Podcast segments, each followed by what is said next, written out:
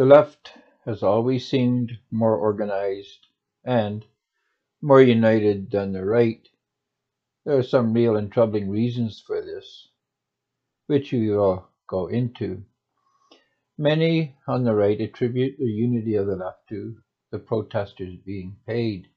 Many other conservatives suggest the unity of the left can be explained by the left spending more time in indoctrinating its members, especially indoctrinating the very young. These explanations may have some truth in them and may not. It's immaterial. And it falls into the same trap the left falls into when analyzing the people on the right. Explaining one's opponent by demonizing or dehumanizing them is never a good idea. Many on the right were on the left, many on the left were on the right. This same problem of rationalizing one's opposition through denigrating them explains nothing. If all the stupid people are atheists and socialists, then why are they even stupid? Why does mental issues always result in those with mental problems shifting to the other side of whatever spectrum the commentator happens to be on? If it explains why people are now on the left, how can it also explain why people are on the right and vice versa? Why can the solution be inverted so easily? Rejecting the claim that limited intelligence is a causative element of an opponent's political position is not the same as saying poor reasoning skills is an attribute of the political left. In other words, the poor reasoning skills of people on the left is a consequence of their choice, not the cause of their choice. It is one thing to say those on the left are there because of cognitive issues, and another to realize convincing the left to convert will be problematical because they have been taught to think in ways that are not conducive to our way of seeing things. In other words, the left's poor reasoning abilities is due to brainwashing. It's not the reason why they are on the left in the first place.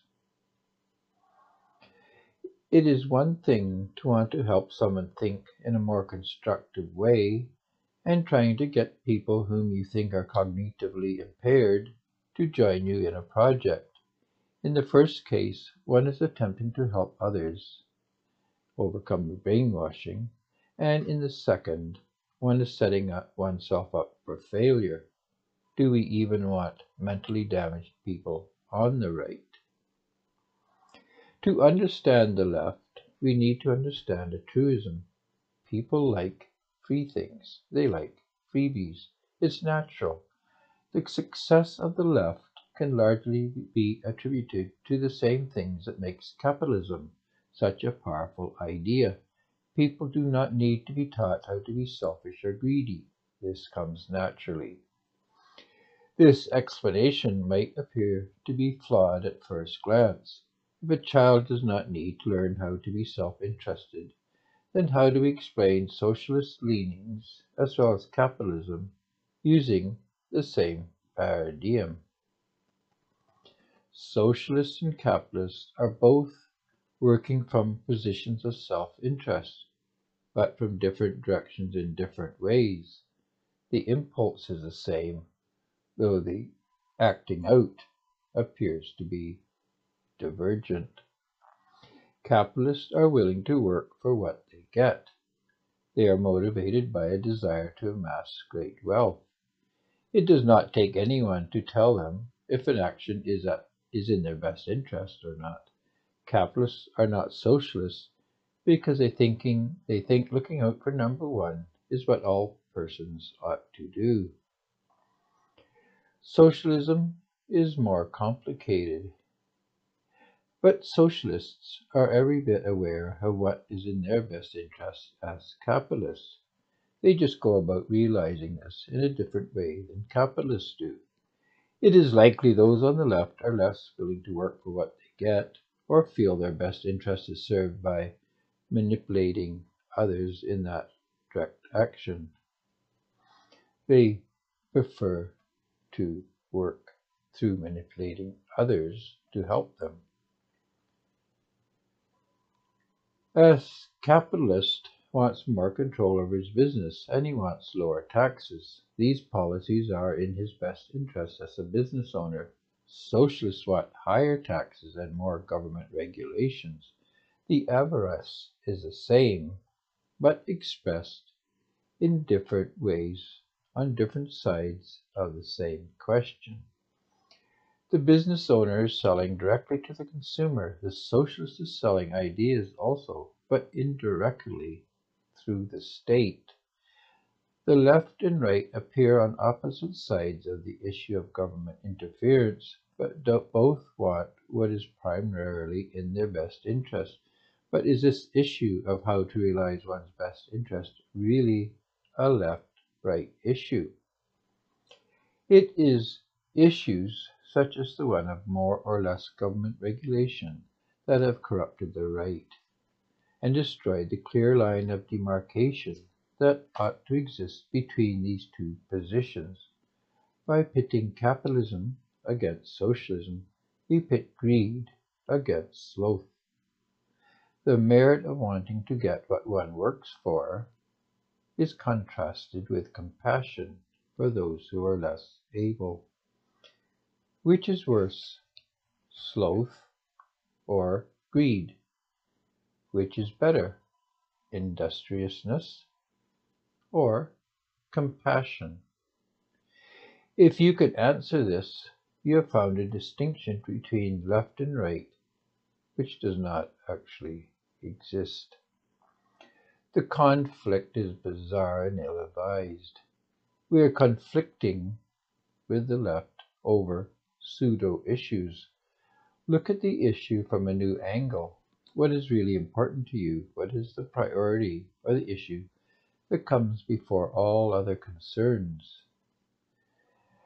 This is what philosophers call a first order principle, or in other words, the issue that is prioritized by all of us. The issue that concerns us is agency or the ability to choose or to express our will. The idea used to describe this freedom of agency is security. If we do not have security, we do not have agency. Our agency is a measure of our security. The left clumsily describes this as my body, my choice. But of course, it's far deeper than this.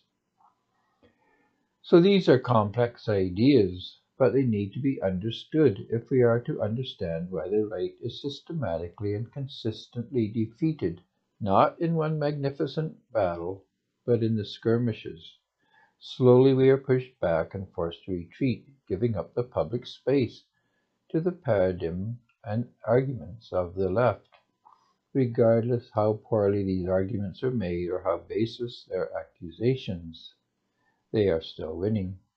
The caring society slowly pushes back the paradigm of a self-reliant society made up of independent, self-reliant persons. Even as the rich get richer and the poor are made poorer and more subservient. There is something weak and ineffectual about right-wing arguments. They are not inspiring the young. Is it difficult to see why conservatism may appeal to the rich with their millions, and even to the middle class that has its house, car, and other toys, for the student facing a life of paying down student debt, and facing an unsure job market and the prospect of engaging in a war of all, a war of all against all, where so many have already established themselves. The rich have their beachhead, and this is the problem with the issue of whites and what is called white privilege. The whites have already been there. They've already captured the high ground.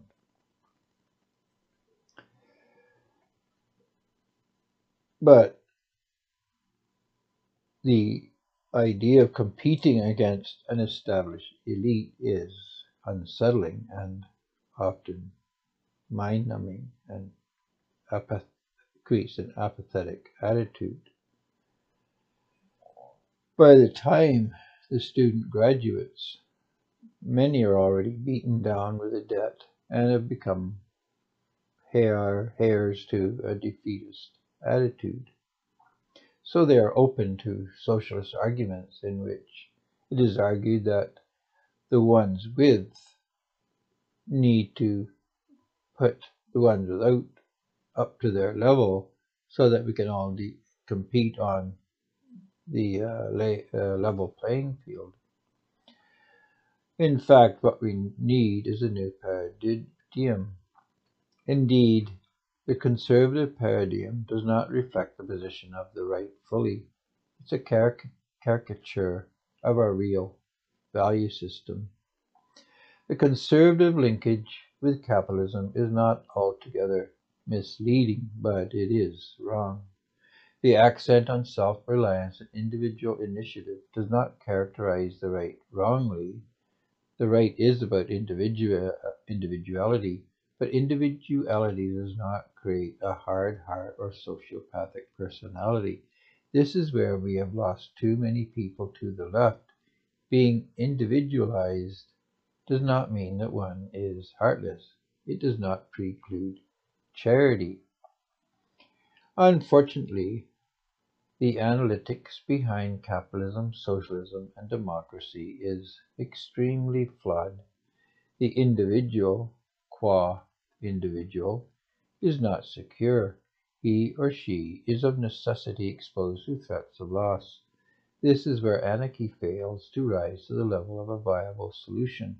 There may be extreme cases where a person expects so little and is willing to do so much that he can rely on his own abilities. But if this is the case, the individual is limited in what he can do, especially if his abilities are focused on survival. The mature society ensures the individual is secure so that he or she can focus on whatever skills and abilities that the individual has the best handle on. The failure of capitalism or its inadequacy is predicated on the first order principle of security. Individuals cannot secure safety for themselves and in fact capitalism creates what many view as unacceptable levels of exposure to risk and threats of loss. It is the basis on which profits are justified. Anyone who exposes himself to the risk levels that come with capitalism deserve whatever returns they are able to achieve, or this is the theory. Think of the risk associated with trying to save up sufficient capital to start a business, or borrowing the funds needed, often at the risk of mortgaging one's home and putting everything with value up as collateral. The new entrepreneur is expected to understand sales, marketing, accounting, production, logistics, regulations, taxation, and so on, and deal with people in a fair and even handed manner. Is it a wonder that the majority of businesses fail in the first couple of years? Often due to a lack of funds, but usually, at least within 10 years, due to owner burnout. The worst businesses to be in is the one man enterprise in which the owner is a one man show and the business does not permit of hiring people to help such as the antique business. If one has any interest in security, starting a small or medium sized business is not the way to achieve it. The rich man filled his barns with good things for his retirement. There was no certainty war, fire, or natural disaster would not take all of his wealth from him. Modern man has realized the individual is not secure because individuality is not a source of security. We have developed insurance, by purchasing a policy, one joins a consortium of persons who have pooled their resources to cover losses experienced by or potentially potentially experienced by the individual members. The insurance is operated by a broker and backed by an underwriter because we do not trust one another. If your neighbor's house burns down, you may help him, but when your house suffers a loss, will he be there for you? By making the receipts and disbursements the responsibility of a broker, the risk of someone freeloading is lessened. But what happens when the person has no insurance? What if insurance is not available from the free market? A person may drive a car or own a house and not insure it. He may suffer loss, but he may also cause you to suffer loss. He may lose his job or refuse to work and yet have children. Who takes care of the children if the parents cannot or will not look after them and if they will not work? Who pays for the damage to your car if another car destroys yours and yet the person does not have insurance. The left has the answer. They take what is needed from those who have the means and the ability to be taken from, and they allocate to those who have the need but not the means to help others. This is the answer of socialism. The needy do not freeload because they are in need and entitled it. It is the ones who are the possessors of plenty who are greedy. Racist persons enjoying white privilege. These are the evil ones because they will not share what they have with those in need. This is the ways that socialists think.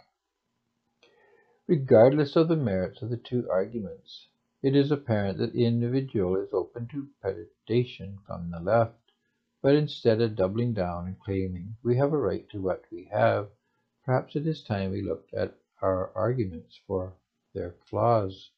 If the capitalist position is as valid and as flawless as some argue it is, why has it failed to inspire so many, and indeed made so many enemies? If our arguments for capitalism are so good, why aren't they persuasive? The fact is, ownership, both public and private, are not what they seem, and neither can be justified, at least not logically. In fact, what is called private ownership is more a partnership between the public sector and individual owners Private ownership is a liability on the books of all capitalist enterprises. The state always has a claim on commercial property. The ownership is never absolute with capitalism. For the right to consolidate their position, they need a more robust definition of ownership. Civil ownership is the ownership of equity alone.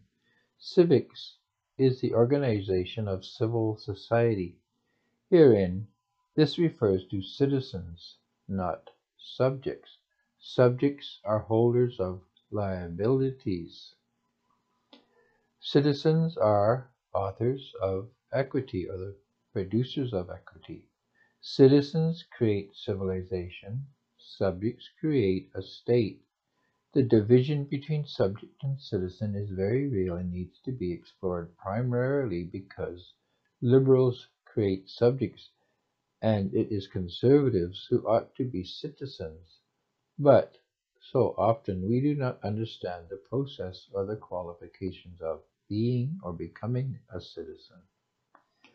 Only citizens achieve security because subjects always have liabilities attached to everything they have. Remember, subjects are objects of the state. They are the creation of the state. Subjects have no human rights. The rights of subjects are legal rights officiated by and administered by the state. One has the rights of property as a legal agent and the protection of owned assets. The rights you have are not pertaining to you as a sovereign agent, but as property, as a legal agent, not a sovereign agent. To be citizen requires a sub subject reclaim his or her agency. This amounts to a reassertion of one's rights to what one authors. We own what we create. We do not own what others create. A citizen is the author and therefore the owner of the equity he or she creates. We become citizens by our generation and ownership of equity.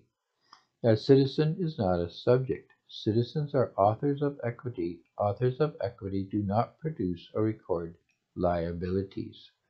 Citizens have sovereign agency, not legal agency. If one is not a citizen, one is not a conservative. If one does not subscribe to free and sovereign agency, one is not a citizen or a true member of the right.